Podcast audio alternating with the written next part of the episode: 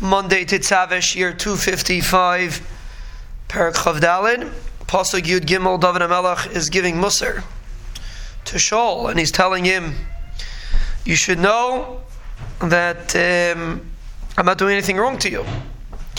Yishpoit Hashem ben you v'einecha shalom should judge between me and you. Unikamani Hashem imeka. The Rebbeinu Shalom should take nekama from you. The yadi leisiyabach. My hand will not um, uh, be, go against you. My hand will not hit you. I will not be the one to carry out the Rebbeinu judgment. And it's actually fascinating because Chazal say who a person that gives over his din to the Rebbeinu he gets punished first. And the example is uh, from Sarah.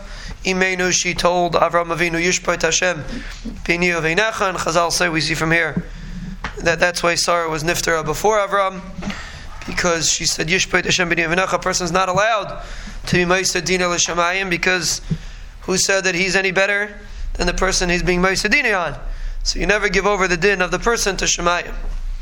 But apparently over here, Chazal don't say that. David HaMelech is told to Shaul, Yishpait Hashem V'necha, the Bani Shalom should take Nakama. That wasn't, apparently, that wasn't considered a taina on David. Now, it could be the reason is because David had the ability to take Nakama, and he said he's not going to, he's going to allow the Bani Shalom to take Nikama.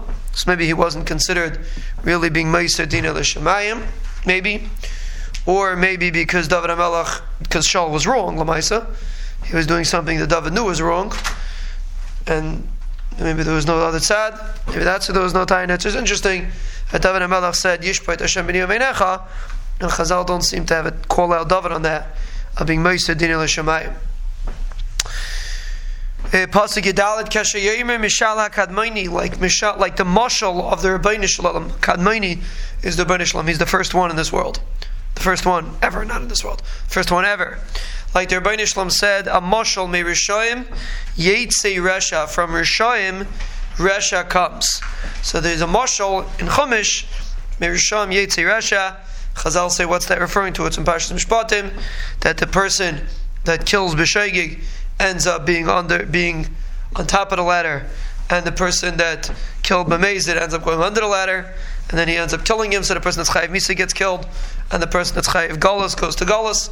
So may Rishayim Yetze Resha, from Rishayim, Rishus comes out, so that's what the Torah says. So therefore, you're doing Rishus, so your Rishus will come and pay you back. The Yadi Lesiyabach, and my hand will not be in you, I will not hurt you.